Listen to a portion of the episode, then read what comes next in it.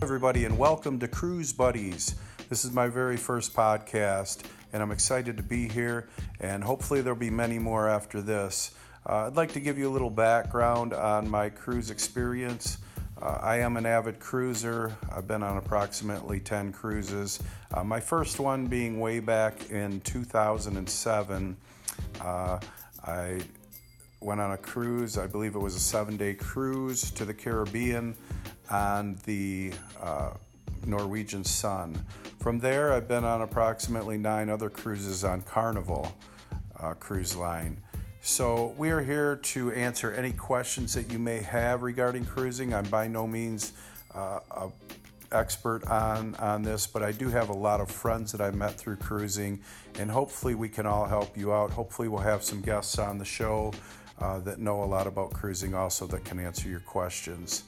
Um, one of the main things I like about cruising is uh, we're from Michigan and the weather up here, as you know, can be brutal in the wintertime. So we like to cruise uh, during the month of May, usually.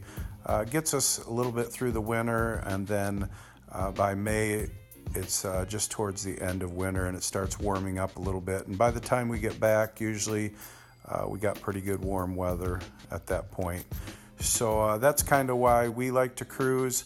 Um, I even went as far as to uh, build a tiki bar in my backyard up in Michigan. We love uh, the tropics so much.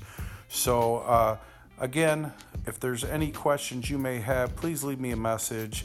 Uh, we'll try to answer those. I'm going to try to get these podcasts out maybe once a week, uh, if that, uh, just whenever I feel like doing it, actually.